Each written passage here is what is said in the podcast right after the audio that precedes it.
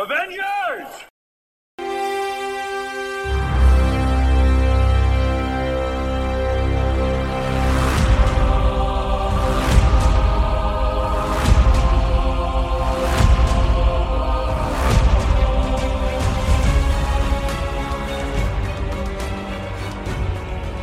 Welcome back, everyone, to another episode of Talking Smack, where we talk superheroes, movies, animation, and comics. I am your host, Josh Scar, and joining me this week is Alex, who remembered to take a drink before we started recording. Alex, how you doing? I need my coffee. It's late. It's so late for me.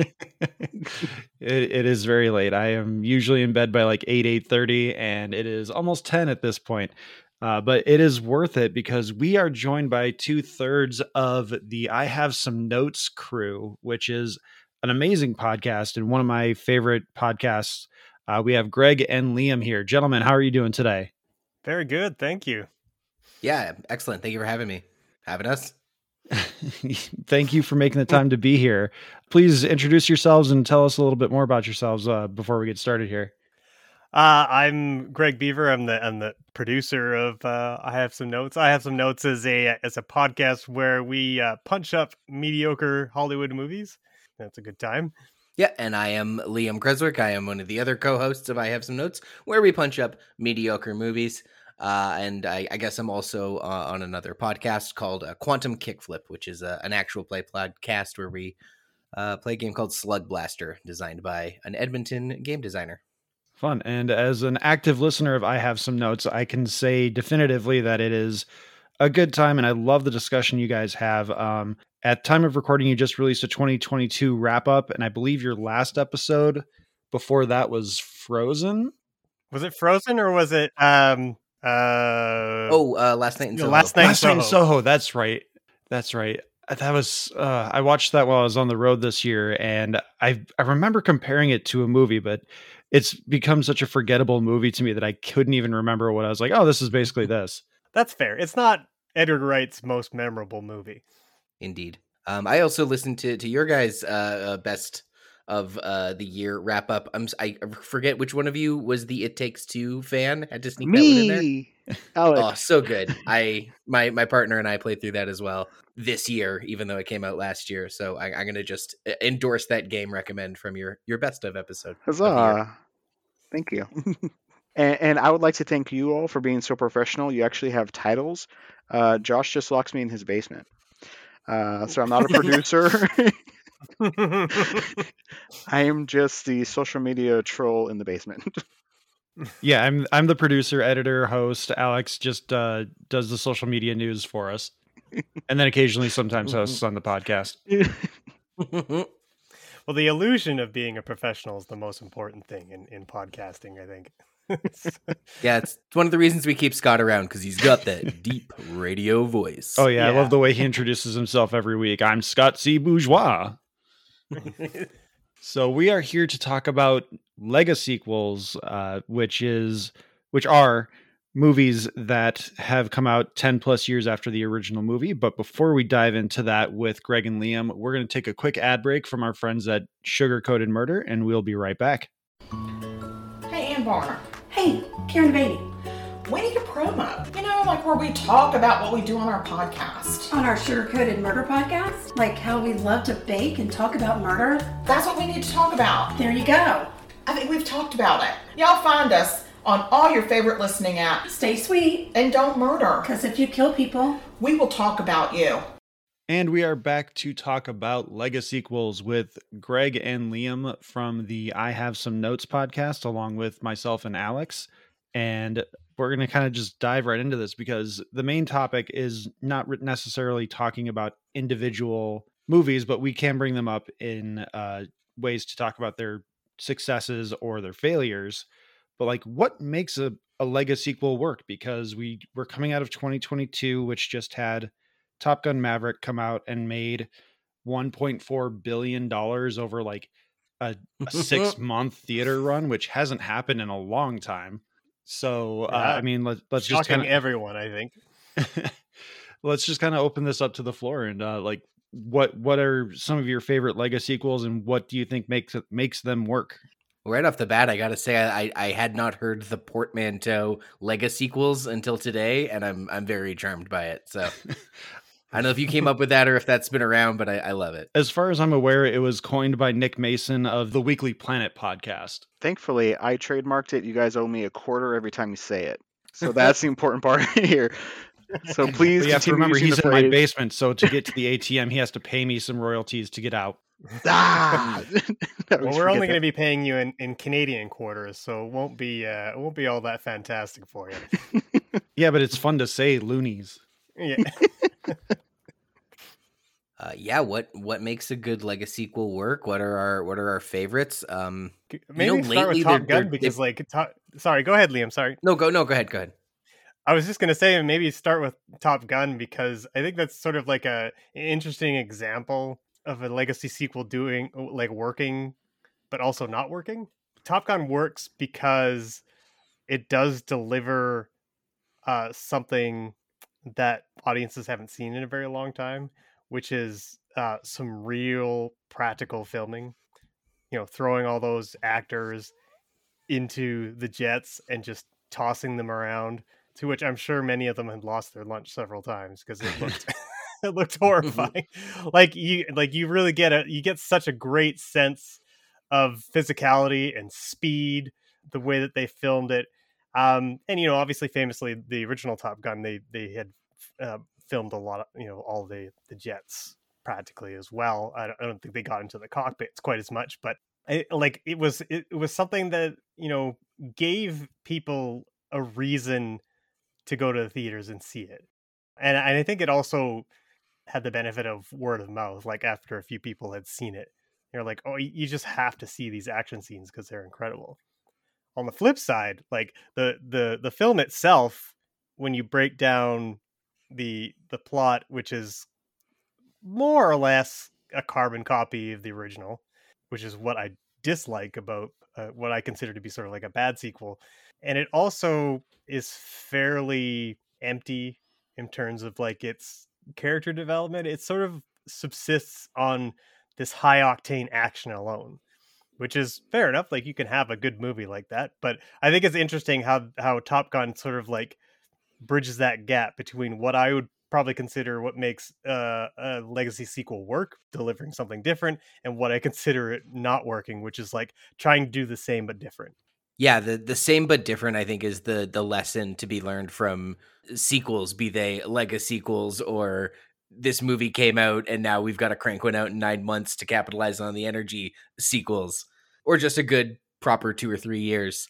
Yeah, all sequels really do need to to walk that line of doing what we expect, delivering the goods, but not uh, doing something that we doing something new, justifying their existence. And the shelf life of a legasequel doesn't necessarily improve it one way or like they don't they're not scotch they don't necessarily age some do some it's like no you guys probably should have made the sequel like zoolander 2 comes to mind Oh of no. one where it's like why why did you wait a decade for this i it couldn't be cool where whereas avatar in theaters now it's like that's kind of cool that we had to wait a decade to get this thing again it's not it isn't the kind of thing they can crank out like harry potter movies See, Zoolander, I find an interesting point because the first one, I, I, I unabashedly just love that movie. It is so bizarre in how timely it was with all its mockery of how things are going. Because, you know, phones were getting a lot smaller, so we had a super microphone and not understanding how computers worked as they were becoming the internet and computers were becoming very invasive in households and the celebration of fashion. And then you had Zoolander 2, which should have worked in many ways because it was still Ben Stiller who uh, was coming off of I mean he did he had his what I consider probably his magnum opus which which would be Tropic Thunder. But then he was kind of just settling into the Meet the Fockers movies and looking at the Night in Museum stuff and he's like oh, okay I kind of need a, a surefire thing. Let's let's, let's crank up Zoolander 2 and it was just a whiff. Like nothing worked. And i think part of the reason why that works is one of my complaints about legasequels is they don't understand that people change they think that to recapture the magic of the original that they have to solidify the person where they were in the middle of movie A is where they have to endure and exist in movie B. They don't look at the end of movie A and say this person has changed, grown, this is the new person. They revert them. hmm If you Oh, look yeah, at yeah. so if you look at something like Bad Santa and Bad Santa 2, it is the exact same problem. They don't give Willie any change, any difference. Um, the kid is the exact same kid that he was, even though he's now an adult, and they even went back and got the same actor. I think that actor had only done like Bad Santa and now is doing Bad Santa 2. They have all these issues with letting characters age, develop, and grow, and instead they just there's just reversion. Yeah, it's and I think it's weirdly it's a problem with with movies because I know um sitcom and television that's that's central to the writing process. Um I I use the story circle, Dan Harmon's um story circle a lot in improv that I direct because I think it's just a better version of the Joseph Campbell hero's journey. And the thing I keep trying to reiterate is like you got to go through your arc and the you at the, you said it, right? Like the you at the end is the new you at the beginning uh, of the next episode. Um, you being the character. Even Marvel movies, even Harry Potter movies, where they know they're going to make a, a a dozen of them, are still meant to be these like singular things uh, that I I don't I just don't know if if they're always thinking about that how to how to tell a story without reverting back to square one, right? Oh yeah, you can definitely tell with like Thor um, between Ragnarok to Infinity War and Endgame, and then into Thor: Love and Thunder. He's got four different character arcs going on in four different movies that none of them really quite mesh. Like Infinity War and Endgame are a little more cohesive because they were written as a single story, but it's still very different because Thor is dealing with like PTSD and depression, where in uh, in Infinity War he's just dealing with like a revenge plot, and to the point of going with the same but different. Uh, there are a few movies that uh, I shared this list with you guys earlier, uh, where it's a legasequel, but it's kind of rebooting the franchise in a way as well. You have movies like Creed, where it's basically Rocky all over again, but they change it enough that it feels fresh because it's now about a store, a family legacy. It's about finding your own individuality within that legacy, and like Ghostbusters Afterlife as well, where Mhm. it's again embracing yourself and become and your family kind of learning to love who you are for who you are, not the idea of who they think you should be. So there, there's a lot of good stuff in that, the same but different. But on the flip side of that, which Alex and I kind of talked privately before uh, you guys joined us, The Force Awakens kind of does that in a different way for me, where it's resetting to the status quo and then just kind of retelling the story from A New Hope with new characters. And that just feels after this is the highest grossing U uh, domestic movie of all time at almost a billion dollars at the US alone. And yet I'm like seven years later, I'm sitting here thinking, how? like I, I I get it because it's Star Wars and it's exciting and it's new. I remember in 1999, I sat through five showings of the Phantom Menace because it was new Star Wars and it was amazing.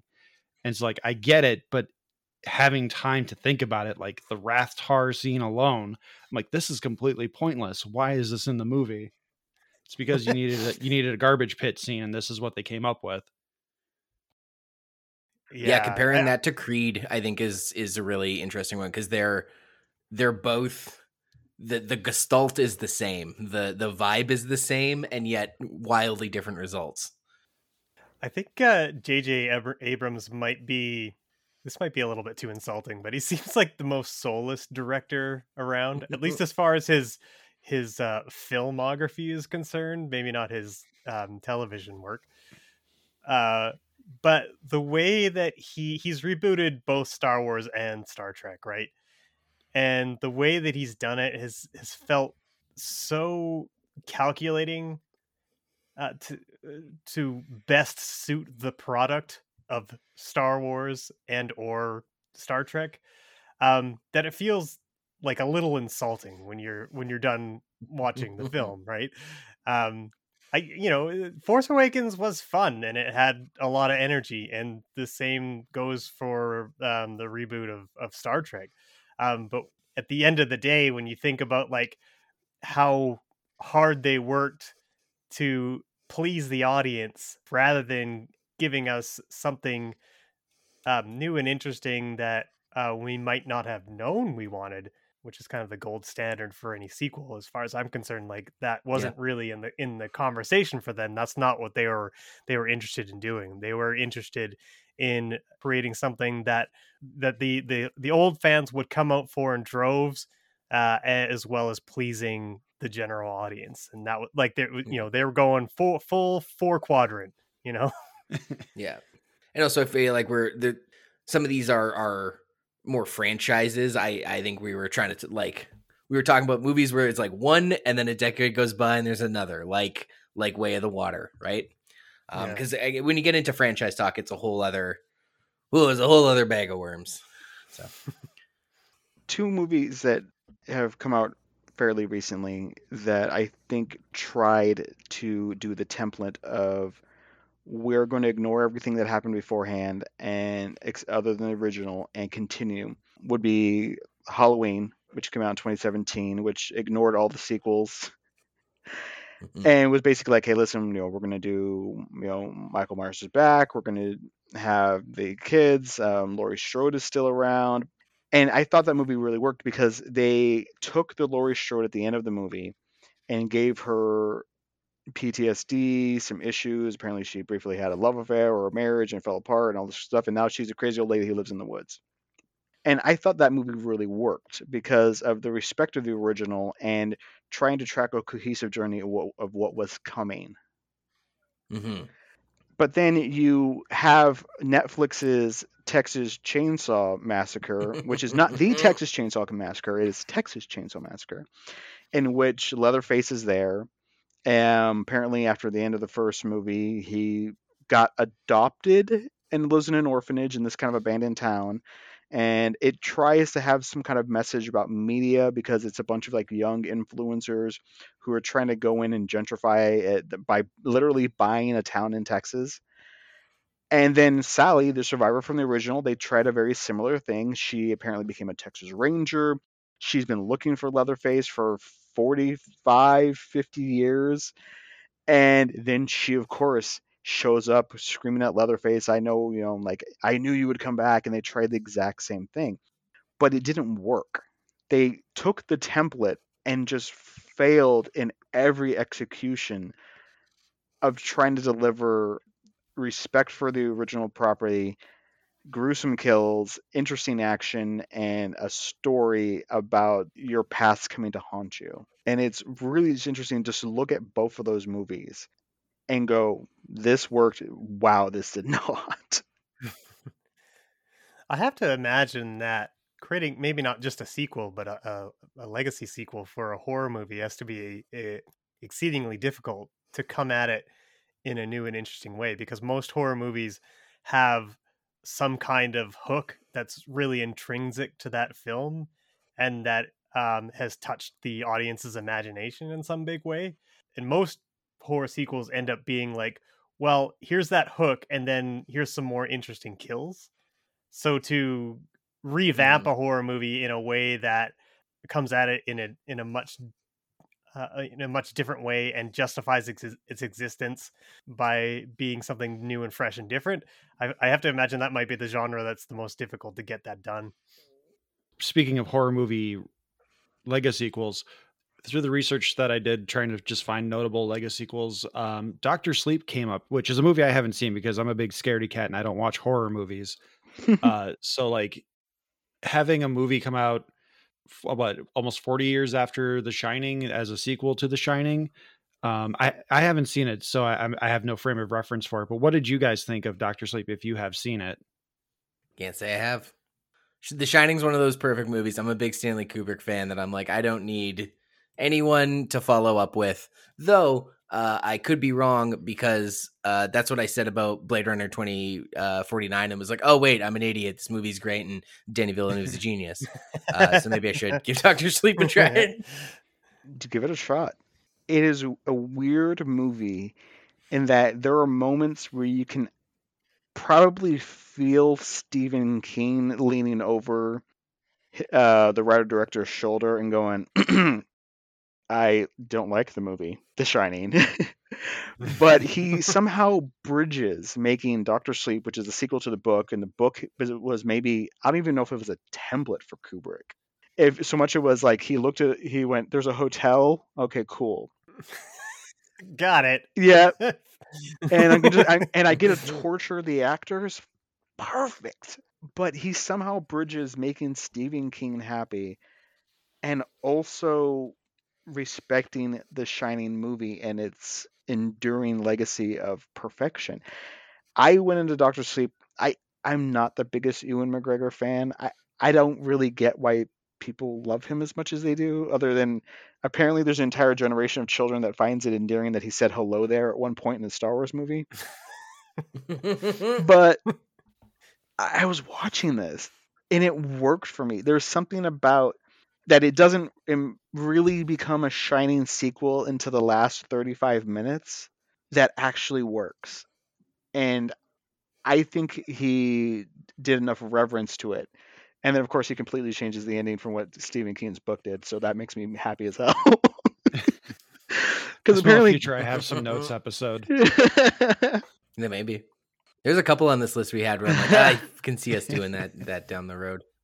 One of the things I've noticed that kind of keeps coming up as we're all talking about our sort of take on what what makes a, a legacy sequel good. What does it need?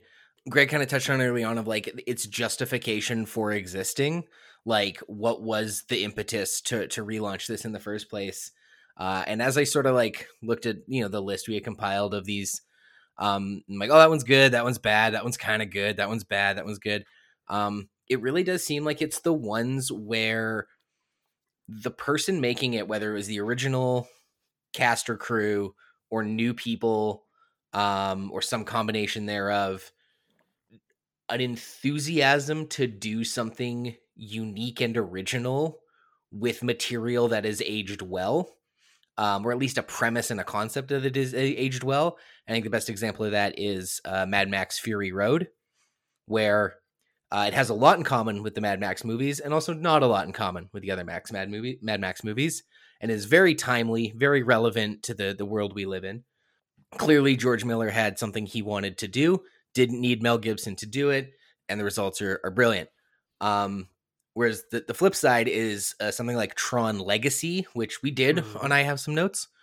Um, and yeah, it's just it's heartless. It's it's it's a soulless movie that's just a bunch of CGI where some outsider goes to a fantastic place and they gotta uh, change over the the regime of of power and authority to save the oppressed people of this world, and then head back out, head back home.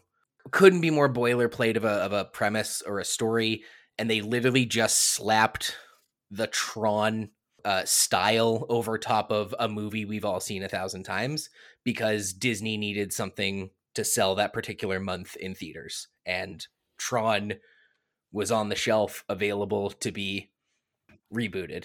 Right? Like, how fast did that movie come and go? Like, there's been no more Tron movies. Nobody talks about that movie unless you're us. Yeah. For some reason and so I think I really just like the intent behind why that thing is getting remade. Is it because the art artists involved have something they want to say with the material, or were they just trying to like fill a quarter's you know quota of movies to be made and bankable names or bankable names? I, I the artist to... has a, a grudge. Yeah, no, no, no. To, wait, wait, wait. To, like a score to settle, like in the case of Lana Wachowski with yeah, the Matrix Resurrections, right? Yeah, Matrix Resurrections. I, I, have, I have, I have some notes for you. Tron well Legacy. Okay. Thank you. Tron Legacy. How dare you? That soundtrack is amazing. oh, the sound. No, did I say anything about the soundtrack? Yeah, that it slaps and, and on its own. You know, Absolutely. It did have a brief run as a Disney Channel cartoon as a sequel, and Jared Fair. Leto keeps threatening he's going to make a sequel. that being said, that being said, there is one moment. I mean, I, I understand everything you're saying about Tron Legacy. And by the way, we're going to get back to Resurrections because how dare you? Mhm. But there is a moment in Tron Legacy. There's one scene that I will go back and constantly rewatch because I think that scene is the entire reason why he filmed the movie. It is the part of the movie where um not David Tennant, uh his friend from uh uh he does all the, the from Good Omens. Yes, the Good Omens guy. Uh crud. Kate Beckinsale's ex. Martin something? Dang it, what is his name? Anyway. Martin Sheen. There we yes, go. thank, Martin thank you, Martin Sheen. Or Michael Sheen. Michael Sheen, thank you. Michael Sheen. Sheen. Yeah, not Martin Sheen. Yeah. different guy. Boy Flynn Not really. yeah. Boy Flynn goes into Michael Sheen's um, dance studio. You see Daft Punk briefly. A fight scene breaks out where they're trying to, you know, beat up Boyfriend because he's a user, and you know you get the amazing music. I will rewatch this scene, and I've sent sent it to Josh, God knows how many times, and a bunch of people of one perfect moment in cinema where the music fades down the fight is starting to go you know like fr- go down uh, go away the lights dim and you see him um you see him oh, crud I forget his name but you see him enter the room and they don't show him at first they show all the programs kneeling to him as he comes Jeff through yes Bridges? jeff bridges whatever his character's name is is not tron tron's the the other person and you see everybody kneel to him. The lighting is perfect, the music's perfect. They're in reverence of this person that they've heard forever come to them. And he comes in, he grabs, you know, Boy Flynn, he grabs uh, Quorra. They begin to leave. sorry, sorry. I have to interrupt. You remember you you remember the son's name, Yes. Flynn. You can't remember Jeff Bridges' character's name. No. Flynn. Yep. and they begin to leave, and it's all these people who are falling to their knees that this person has graced their presence, and it is the perfect like encapsulation of a Messiah moment. That is something I would have loved to have seen. I would have loved to have seen that at all replicated in the Star Wars sequels with Luke. And the only time we got that Mm. is in Boba Fett season two, the final episode, where Moff Gideon is staring at the screen and he realizes a Jedi is coming for him. I think you're hallucinating, thinking Boba Fett's going to get a season Oh, sorry, two. uh, The Mandalorian season two. I uh I- will say this for for Tron Legacy. Um it does justify existence its existence in one way, which is uh being uh, a, a visual masterpiece outside of the you know the face replacement stuff. It really takes the ideas of the look of Tron from the original 80s movie which you know doesn't look great today. I mean, uh, visually impressive for the time that it was created, but it Mhm. really just it took that that that little kernel of something cool and just like dialed it up to eleven, and it just looks great. And like Joseph Joseph Kosinski is one of these um, commercial directors to film director type guys, and I think he's he's had a pretty interesting journey as a as a filmmaker because he's made a, a lot of okay movies that are just like visually stunning. Like I- I, like I recommend people watch Oblivion. It's Oh, yeah. just like, like a, a nondescript Tom Cruise movie, but boy, is it amazing to look at. Um, and you know he he uh, he followed that up uh, eventually with Top Gun Maverick, the, the movie that we led this the talk off with. You know, it, he he eventually uh, took that visual style and and uh, and put it to good use in a in a halfway decent movie, and now he's a billion dollar director. then I guess maybe the the the takeaway then is like the the whether it worked or not, the thing that Tron did to justify its existence is like those old the old Tron movie looks cool as hell. We can dial it up to eleven. Yeah. We can make it look cool as hell. We can get Daft Punk Yeah. to do the soundtrack. Um, is that enough to justify an No. otherwise boring movie? Who's to say? But I think the lesson then is is um what makes a legacy sequel work. Take the things that worked so well in the original.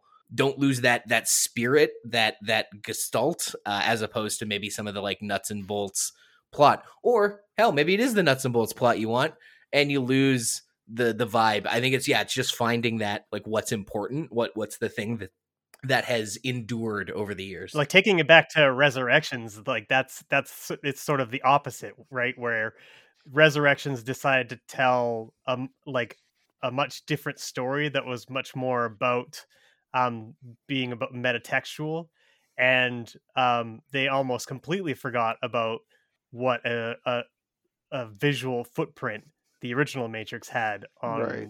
uh the filmography right where Mm. th- this th- the resurrections feels like it left that behind and it was more or less like an episode of sense8 you know like visually it didn't really it didn't really do too much more than that my problem with Resurrections that I've now settled into is my same problem that I have with Star Wars sequels, which is the same problem that I have with Harry Potter and the Cursed Child and a lot of the legasequels that don't work is that which goes back to like the original point of the characters don't grow. But not only do the characters don't grow, they destroy the characters' successes.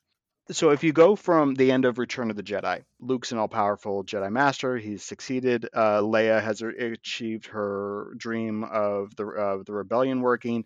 Han is becoming a good guy. All his debts are paid off because basically everyone's dead. That he has debts to pay off. He's no longer a scumbag scoundrel. And you go right into Episode Seven. Luke's a failure. Leia is still now in a new rebellion, and Han is literally looking for the Millennium Falcon because he's a scumbag rebel.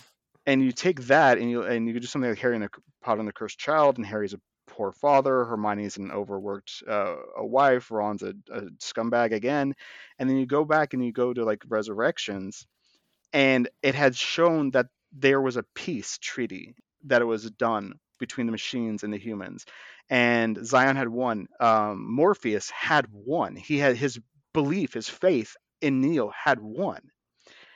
But instead, what we get is Neo and Trinity are jacked back into the Matrix. They're not together anymore. They've lost who they are completely. Morpheus, it, they don't even tell you what happened with Morpheus, other than he was a failure and he died, and Zion with him. And now we have this new Cold War. And that is a problem that I have is that if you're going to make me a sequel and you left me on a good note because you finished your story, you don't destroy the characters and their successes to start over. You give them a new challenge. Like I have Yeah. railed at Josh, he's heard this plenty of times, but I would have loved to see a Star Wars sequel trilogy that was about Leia as head of the Republic, Han is her husband, who's a doting good father. Luke has generations of Jedi underneath him, and something has come up that challenges them. Instead, their life for Yeah. 30 something years has been misery. I, Yeah. I think that my personal issue with the way that the the Star Wars trilogy played out is that I was never really clear on the linkages between the the trilogies between episode 6 and episode 7 like it's because it, just feels to me like the empire was always around and it didn't go away at all. It didn't feel like there was any sort of like victory at all. Like like you say that sort of it sort of like suggests that it was all for for nothing uh which is a, a bit of a bummer. I will say that putting them in a position where they have to fight an evil empire again isn't necessarily the worst thing but it's more to me about like you know what the character's journey is rather than what the obstacle is like I, a lot of a lot of folks complained about where luke was in the last jedi you know he's given up on on the force and stuff like that and i don't know like to me that's a really interesting place to put luke like this guy who's like he's kind of lost everything and he's losing his faith and going going the other way where he's like he's still like a wise old sage like yoda just more like more or less just repeats uh, empire strikes back again which is not really all that interesting to me. Um, but also put like it also puts luke in just like this really interesting position where he's he's got to have his own journey uh, in order to help Rey plot wise i think that works and uh, yeah. But that is exactly a repeat of of um, Empire Strikes Back. Luke is by himself, a Jedi Master on an island surrounded by creatures, and he's Yoda, literally.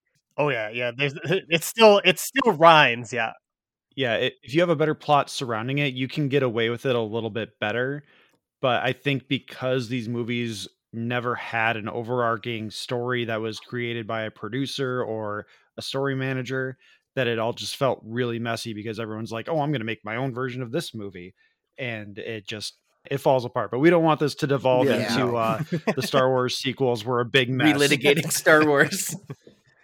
yeah, I because because you you touched on something earlier in in before we got real deep into the Star Wars of it all. It was really hard not to dive deep into uh, Star Wars Resistance and It's giving fair. some backstory. So- That's fair.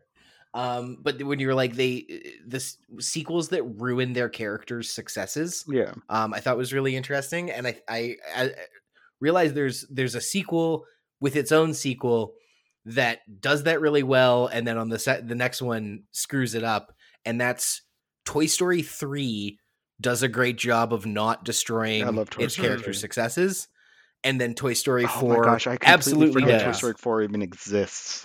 Yeah, it Toy Story 3 was such a perfect perfect movie that made so much sense for those characters in that world and then Toy Story 4 is like what are what are we doing here? So it's it's just interesting that you can see that example back to back in a pair of sequels. I uh, I actually purposely did not watch Toy Story 4 because I believe that Toy Story 3 was such a a good ending for that series that I was totally uninterested in seeing them again. Yeah, I can't say I blame you there. Uh, backtracking a little bit, uh, I believe Liam, you mentioned that uh, when we were talking about Tron and like taking either like certain story beats and bringing that and updating it, or just taking like the nuts and bolts and using that and be like, this is what people want. Those are two things that really kind of stuck out to me with the list we created here with Jurassic World and and Superman Returns. Those two movies really stuck out to me when you were talking about like just taking the nuts and bolts of a story and throwing it at, at the legacy sequel to just be like, this is what you like about these movies, right? And uh Superman Returns is one for me that just constantly does not work because they're just trying to recreate a Christopher Reeve story or give that Superman kind of his own closure. But it's so sloppy, other than the the plane catch scene everything else in that movie just does not work. Yeah, no, that's a big big time agree. It, it it's like you know, you know the thing we love Lex Luthor for his weird schemes to create expensive land. That's that's what we want. Land, And just constantly getting caught and thrown Yeah. in jail. seizing ownership of lands he didn't pre- previously own. That's that's the that's the heart of what we're Having doing sex here with with old women to a- acquire wealth. Oh, it's so weird. I think So it's, weird. it's it's probably a good example. I think I think we kind of touched on this very lightly before, but um, a good example of a of a movie not understanding the times that it's living in. You know, at that point with Superman Returns, I, I think it was sort of like post X Men and Spider Man and stuff like that, right? So Mhm. audiences were looking for the material to be taken much more seriously and um superman returns kind of like want, wanted to go back and be that playful sort of uh 70s vibe and it just wasn't working so yeah it's it's really you know if you're if you're Mhm. if you're making your legacy sequel you better have a good idea of like where your fan base is at and where your audience is at And that's something that actually reminded me. Uh, another thing that bothers me about this movie is that it's supposed to be five years after what 1981, and it they have all modern technology now, and it's just like, wait, you were 1981, and now we're in 2006, but it's only been five years, but you have Max and modern cars. What's happening here? like you you either buy into we're going to set it back in the 80s or you make something new like you can't really do both in my opinion very early on in the podcast i think before we took our like 2 year hiatus alex and i had a big debate about jurassic world and i still hate it and i do not understand how it made a billion dollars but we've also got like five transformers movies that have made a billion dollars so like general audiences i they just enjoy what they enjoy but Jurassic World is another one of those legacy sequels that we talked a little bit about with like Halloween, where they just kind of scrap every other sequel and just talk about the main one. And this is another one where they just took the nuts and bolts of the main thing where dinosaurs get out, people get killed, but this time we're going to kill them en masse. And the eye candy is great. Like the mosasaur is pretty cool, but overall the movie is just so shallow and hollow and uh, it's it just is a legasequel that I, as the sequels have shown, there's not a lot to these movies, and just the fact that they keep trying to make a franchise out of it just shows that you had the one good movie. There's not much else you can do after it. Just let it be. yeah, I'd say there's Yeah. there's definitely some properties where there's not a lot of rope with your concept. Like you know, you can only you can only retell dinosaurs going amok uh so many different ways before it starts to feel stale and like i guess with jurassic world they kind of came at, at it in a new direction because it, it was interesting to see the park open and functioning as intended does it justify its existence i don't know like i feel like it it kind of does uh, enough different with the material um, and takes the next evolution.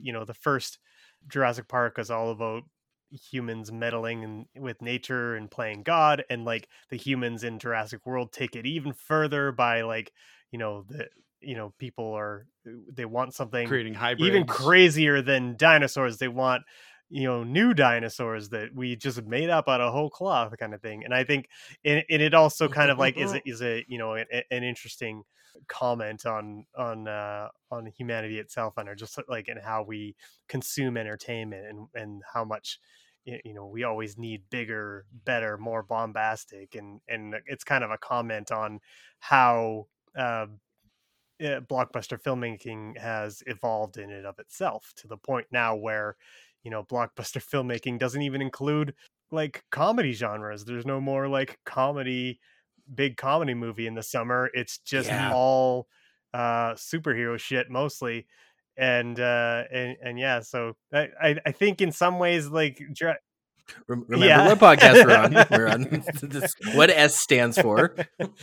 um yeah so it, it it's an interesting it's an interesting sequel because like it like in a way it has something to say but it also i i think i agree with you josh that it's it's also fairly vacant and vapid for the most part um and uh treats some of its characters uh, um, extremely poorly um you know like the so it's poor yeah, it's got its assistant who's just dragged to her death for some Yeah, reason. yeah. She's just trying to But hey, it's babysit justified because in a deleted scene, she was a real bitch to the kids. So you know that's fine. no more than their aunt was. hey, you guys are showing up because your parents are getting divorced. Here's a random person. Go hang out with her. Uh, Yeah, I think there is a good movie there if they took it more into the like consumerism of the park as well. Like, you, obviously, you need the dinosaurs to break out, but if you're gonna if you're gonna make a statement on something like Jurassic Park has opened, it's been open for however long, and people are getting bored with the regular dinosaurs, and you can ride the baby Triceratops. Like, go a little and go a little bit into Shrek territory and start making some statements about like, hey, Disney World fun on the surface, right? Let's go a little deeper and show you how corrupt and just awful this place is. But they they just would they went all surface level and were just like, hey, look, a sponsored dinosaur. Verizon Wireless brings you the Indominus Rex. I will say that is actually one of the parts that I actually did like about Matrix Resurrection Resurrections. When they got Wednesday Addams to show up for one scene so that she could do like the whole like, okay, we want a Matrix sequel. What do people know the Matrix is for? I loved that scene because I was like, Yeah. what the hell am I watching? This is amazing. Unfortunately, that scene didn't carry forward to the rest of the movie, but that's fine. But at least they were letting you know what the movie was and why it was there briefly. that some corporate bigwig was like, dude, we got to reboot this IP. Which, w- Yeah, Yeah. that, that opening sequence with all that meta stuff, that was great. yeah, yeah i really i really enjoyed that i really i you know you could taste lana wachowski's rage Oh, yeah. when you're watching that movie and and that i think was the funnest part of it i i think uh, i think you know resurrections kind of totally justifies itself in in in being that sort of commentary on on this on uh, movie studios and the whole blockbuster filmmaking biz so Yeah, it, yeah it's great it reminded me of scenes from um, Blazing Saddles and Tropic Thunder, in which the movies briefly divul- uh, divulge and uh, divert into this I hate what I'm doing, so everybody has to suffer with me moment. Like I have never understood the ending of Blazing Saddles. Please tell me I'm not the only one who's seen that movie. yeah, you're the only person who has ever seen Blazing. I meant of the four of us, Josh. not not not in my adulthood Oh, to tell you what the ending is. Sorry. No, it's the one hole. It's it's actually Or the one comment hole on in the my ending, yeah. notebooks uh, filmography. okay, well you got to correct that tonight. It's only about 96 minutes. It's it's fantastic. But the movie ends with them getting into such a large fight that they spill over literally to other sound stages. And it they don't explain wh- It's very Monty yeah, they don't explain why this is happening, but it happens. And then there's like Isn't that how marriage story ends too? and then in like the Tropic Thunder where they're just talking where they where they just are just bold faced just telling you that they're a bunch of overprivileged actors and this is the worst day of their life. It was just I uh and you wonder like there's just and I love that scene so much in Ma- Matrix, uh, Matrix Resurrections, and I so hoped that they were going to go like weirdly the entire movie super meta, with like I really thought that Keanu, that the agent was going to be actually Keanu Reeves' agent, like real life. That they were going to be like they were going to be like, listen, guy, you got to make another one of these movies. We're going to start we're going to start training you. He's like, what? We're going to teach you kung fu. it would it was just so weird, but there are just I don't know. There's you have to love the property, but also just respect the respect the characters and at least try to respect the audience more than just think they want sugar. And I think that's actually a great transition uh, into skewing a bit more positive here. I know the negative stuff is really easy to dive into and really rip apart, uh, Mhm. but we we did talk earlier about uh, anyone who takes on a legacy sequel, they have to have an appreciation for either the property, the characters, or the story they're telling that involves the characters. And I think two really good ones, which we've already talked about, Creed, but Ryan Coogler just did a fantastic job resurrecting that that world. But another uh, movie that we brought up in our list here is The Color of Money, which I mean, Martin Scorsese just kind of knocked that one out of the park because who the heck really thought that uh, a sequel to The Hustler was ever coming, let alone a good sequel was coming? Sorry, I haven't seen it, so that's why I'm not talking. I- Oh, yeah, I haven't seen man. either, I so I can't. I can't. Got a couple more you got to add to anything. the I list was here. trying to remember. Is that the one Tom Cruise is in? Yes, worst person in the world, Tom He- uh, Cruise. allegedly. Yeah. but oh man, if if you haven't seen it, I, I strongly recommend it though. It is really good. It is slightly before Tom Cruise just goes completely insane. allegedly. yeah. I'm gonna keep saying that because I don't want us to get mm. sued. Yeah, it's a bit now. You, thanks for explaining the bit, Alex. That's that makes it so much You're more welcome. funny. Uh, Damn, John Turturro's in this. Forest Whitaker. As Sweet. Johnny Yeah, Carson always so- said, "The bit's funnier if you explain it."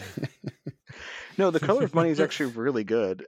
The the problem, the only problem with that movie is that they didn't say, you know, they didn't necessarily say this is a sequel to the other movie, which you would get, which you would get these days, like you know, Glass Onion, a Knives Out mystery. yeah, boo. Yeah.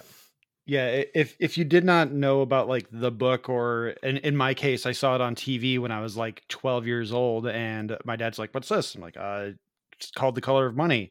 And then he pulled a couple of books off his shelf and he's like, "Oh, hey, these are based on a novel written by uh, Walter Tevis." And I was like, "Oh, okay." From what I understand, a lot of people did not realize at the time that it was a uh, a sequel as well until like names were dropped and everything and like references to the previous movie, but it, it is a, a fantastic movie on its own and it does what a legacy sequel should do which tells a story that is unique and also kind of carries on from where the characters character or characters were previously and continues to evolve them which again we talked a little bit about in creed where rocky is now kind of moving into the mickey role and he he has to accept that but he's also really lost because he's lost his wife he's lost touch with his son. We don't really know what's going on with that because is Rocky Balboa canon? We don't know. But having a love for these these characters in the these movies is definitely a, a big part in what I think makes a lasting legacy sequel. And I I don't know where you guys fall on the the Kingdom of the Crystal Skull uh, ideal, but like that one really just felt like it they needed to make an Indiana Jones movie because the nostalgia factor, like the kids uh, like I was born in 1985, so I grew up watching The Last Crusade and all these other movies because they like they'd all just come out on VHS, and uh, now we were all hitting our 20s. So like, oh hey, let's capitalize on this group of people becoming more Mhm. monetarily independent. And then they released Kingdom of the Crystal Skull, where they're like, oh, we're only going to use CGI when absolutely necessary, and it's going to be it's going to be just like the ones you love and grew up with. And then the first thing we see is a CGI gopher, and there's the whole monkey scene, and I could go on and on, but like, I, I was gonna bring up Crystal Skull earlier yeah, the- because um, Okay. I think is Alex was talking about um, uh, characters that uh, that don't grow and progress in the their sequels, and um, Indiana Jones is kind of like it's it's sort of you know it's an homage to those old serialized um, uh, films of the the fifties and things like that, right? And they're like the character him, himself like it should be a character that any actor can play in my mind even though like well um uh, harrison ford is so good at it but the character of indiana jones to me he doesn't really exist outside of the hat if you know what i mean Yeah. you need a, an actor who's able to perform the, the the physicalities of the role in order to, for it to truly feel like Indiana. But if you're gonna make a, a- an Indiana Jones movie 20 years after you've made the last one or whatever it was, um, I don't know, like you definitely don't try to pretend that he's still the same guy. Like they don't really touch on his age except for like a few jokes here and there. I think um Shia LaBeouf makes a comment about him being like 80 or something like that. But other than that, the the movie tries to pretend that he can do all the death defying stuff that he's normally done and he can he can fight the heavy and all this kind of stuff, right? Um the trouble is, is like the actor himself has you know is has trouble keeping up to that and and it's and it's fairly evident. I think if that movie were Indiana Jones recontextualized as you know an older uh relic hunter or something like that you know and then you had younger actors taking up the uh physicality that would be uh, be a much better uh way to approach it. But yeah as it is it's just like you're trying desperately to capture the magic of of Indiana Jones and your your lead is just not really able to, to to perform to the level that you're you're asking of them or maybe that's just really ageist i don't know.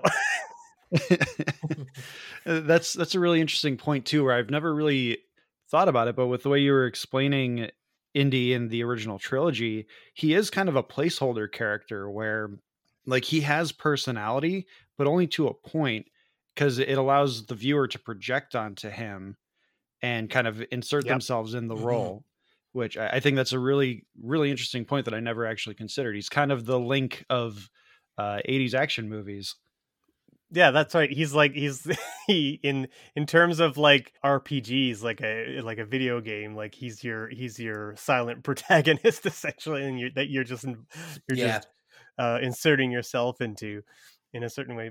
Yeah like he's got like he's got a kind of an attitude but we don't you know we don't learn anything about what makes indiana jones tick. We know that we know that he doesn't like snakes and we know that he thinks relics belong in the museum. That's kind of it and that's all we really need to know like we just like he's he you know he's got he, he's got his his these two ideals and and that's kind of it and we don't learn too much about um his history or or family life or whatever and even in uh what, what is it uh, the last crusade like i don't think we really get um you know a big arc between uh him and his father like i don't i don't think there's much of like a like a journey between the two other than other than like they have a nice moment at the end but there's no sort of like a resolution of any past grievances or anything like that, right? And we don't need that because that's not the, what the movie uh, is about. It's about adventure.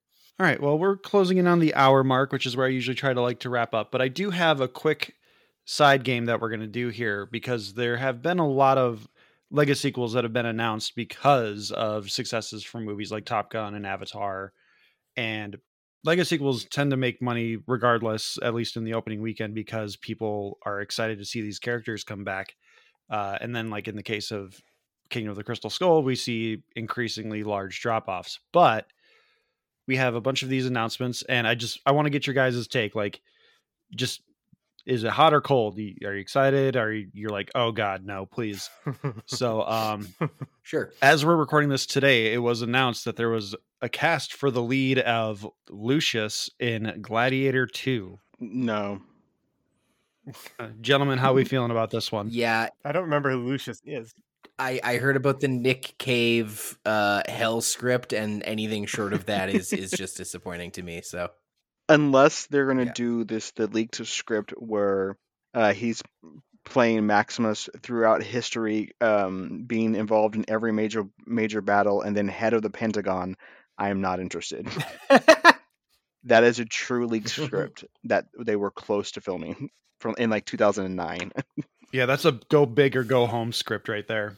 I, this was a, a, comment I was having with my partner before we started. Can you think of any movie that is overdue for a legasequel? Like something that was very good in the last like six, seven years or longer, even that you're like, they're going to end up doing this.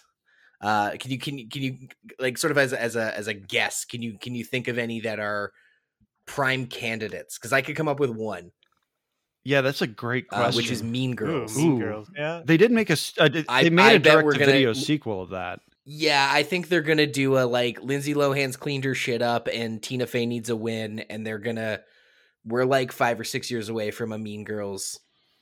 Yeah, like Romy and Michelle 2.0. yeah, yeah. See, I, I am mildly interested in a Beetlejuice sequel, mm. just because I have I listen to a lot of show tunes. Well, okay, to be fair, my my wife does when she's painting miniatures for our D&D games. And we were both like telling the, you know, the music program to skip Beetlejuice because it can't be good. And finally one day we, we relented. And I love it. And if they can capture some of the zaniness and fun of a of Beetlejuice in the musical that is so good by being ir- irreverent to the first movie by making a sequel in the spirit of the musical being irreverent, it would be really good. I, I could see that. Yeah. Yep. Into it. Into it. I, as kind of an aside to this, I was I was recently watching um, Lindsay uh, Lindsay Ellis's Nebula video on ET, discussing why we don't really talk about ET anymore and how it hasn't really gone the way of like uh, people attempting to franchise it in, in any particular way as, as, far as like subsequent films and things like that. So yeah, really interesting watch if you want to if you're on Nebula. Hmm. Uh, for me, I think a sequel I would be most interested in would probably be a sequel to Dredd. Yes. Yeah, we're a comic book based uh, podcast, and I think I think Dredd is a movie that really kind of deserves at least one more shot at showcasing what they had with Karl Urban in the role because I think Karl Urban did a fantastic job with that because he he did not care about showing his face. He was more invested in the role than he was getting his face time, which is one of my biggest complaints about like any Spider-Man movie because Spider-Man has to lose his mask because he has to be able to emote during the fight. where Karl Urban did so much great face acting. I thought that was really good, but that actually um yeah, but you could see half of his face though.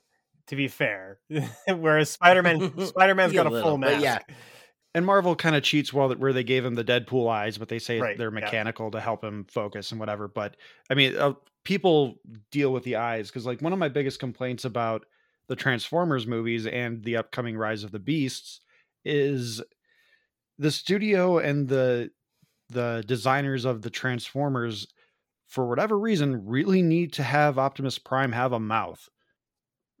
Why?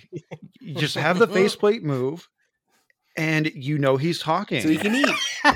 it's Peter Cullen talking. You know. I guess yeah, fine. He can. He needs his hot dogs or something. I guess. Yeah, he's got yeah. Energon is really chewy. So that for the for all the th- th- Now that's something I would pay to They see in can't- a you can't have Transformers movie. Is ships Optimus where they Prime kiss. making out with someone?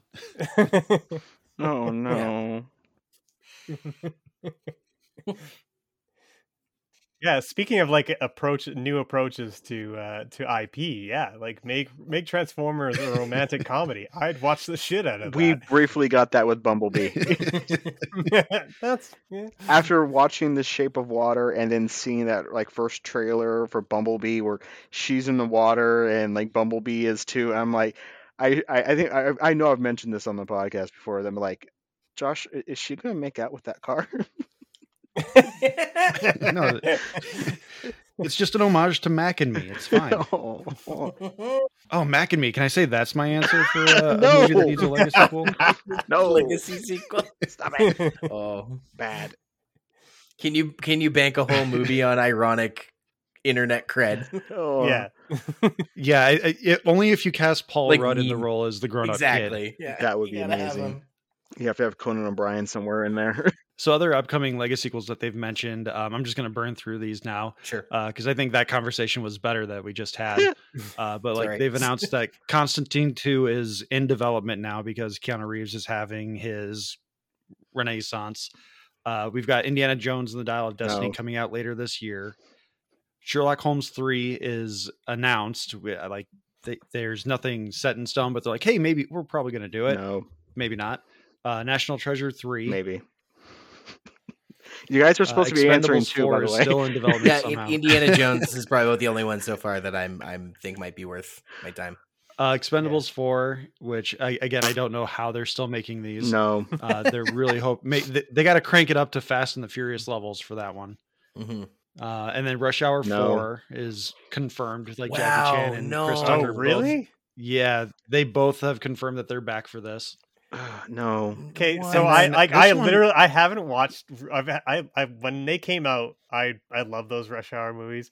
I don't want to watch them again because I feel like it would make my skin crawl.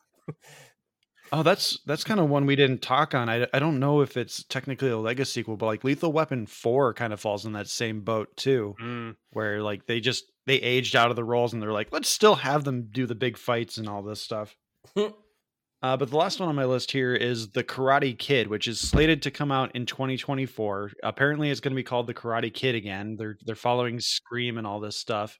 Uh, and then tony per uh, or i'm sony not tony. Uh, sony per the hollywood reporter has said it's set in the karate kid movie universe. It's not going to be set in the the Will Smith's son's universe. Um, and it's described as, quote, the return to the original Karate Kid franchise. Which, like, what But the they're hell already doing that. exactly. And the weird part is the Cobra Kai creators, showrunners, have said they know nothing about this. Wild. Wow. Yeah. Yeah. That. Yeah. Subterfuge. They just Yeah. don't want Left, people left hand doesn't know what the right hand's doing. That's yeah. it sounds like something Sony would do. Mhm. Oh yeah, like there's there's no greater studio at completely mismanaging IP. Maybe mm-hmm. Warner Brothers, they can duke it out. Sony Yeah, and Warner Brothers. Warner- Warner Brothers is fastly approaching Sony levels.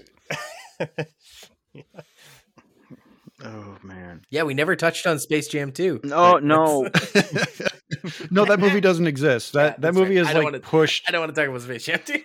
Yeah, that, that movie has pushed Kingdom of the Crystal Skull back into my zeitgeist. Like, Mm. I'll talk about Kingdom of the Crystal Skull. Do not bring up Space Jam 2 to me. the, the, the one of the um the South Park Paramount movies, they mentioned that like, listen, we went through some weird times during the pandemic. We pretended Space Jam 2 was a good thing. that was the best joke that I'd ever heard. Because I completely had forgotten that movie had come and gone, and I went and saw that in theaters. I think. No, wait, did I? No, wait, they released that straight to streaming, didn't they? yeah, that was that was. day Oh, and date thank God, I did not see that in theaters. I remember seeing it opening weekend. I think I was home alone sick that day, and I just ended up watching it to see what it was. And my God, I, I definitely couldn't imagine risking COVID for Space Jam 2. yeah. Brick your lungs for.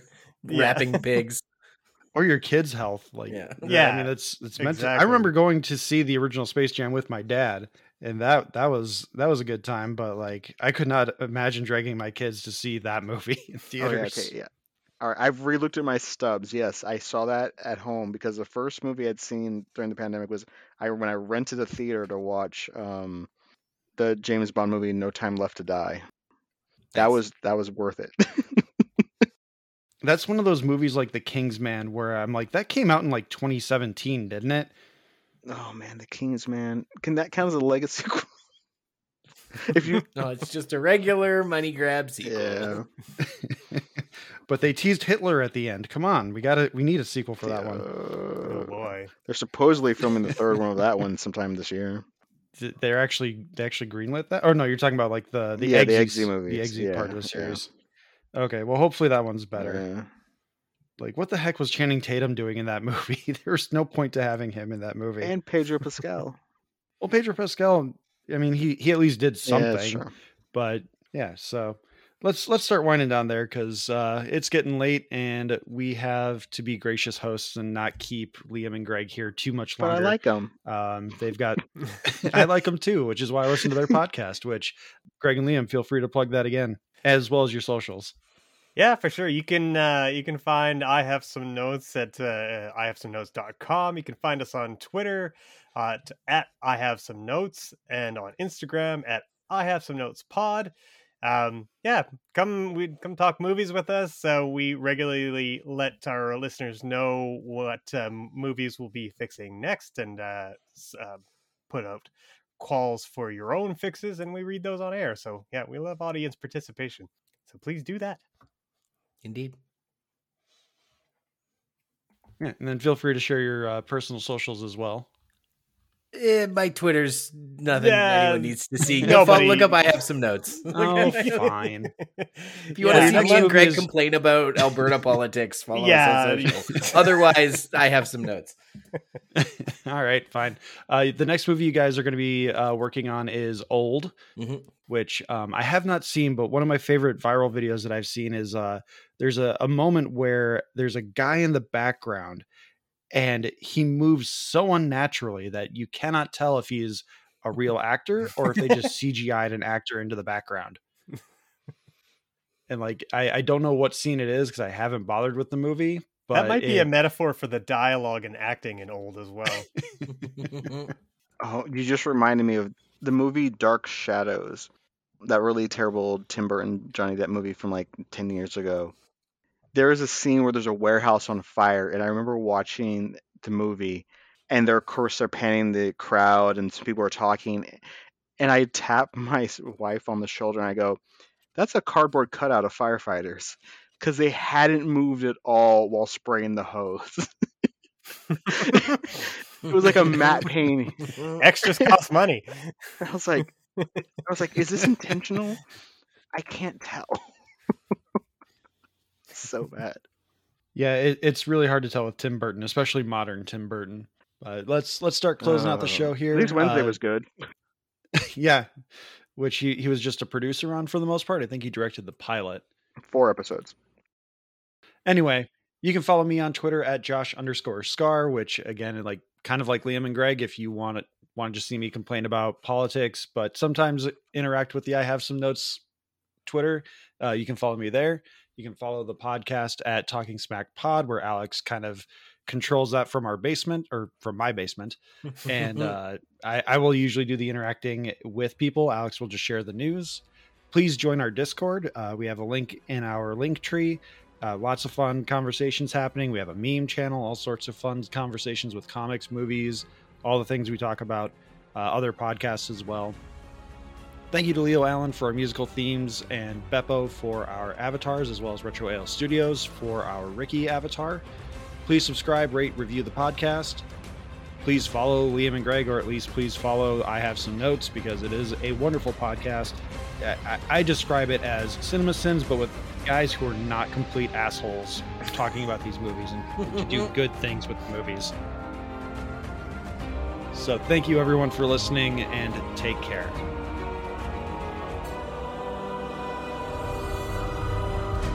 Watch Star Trek.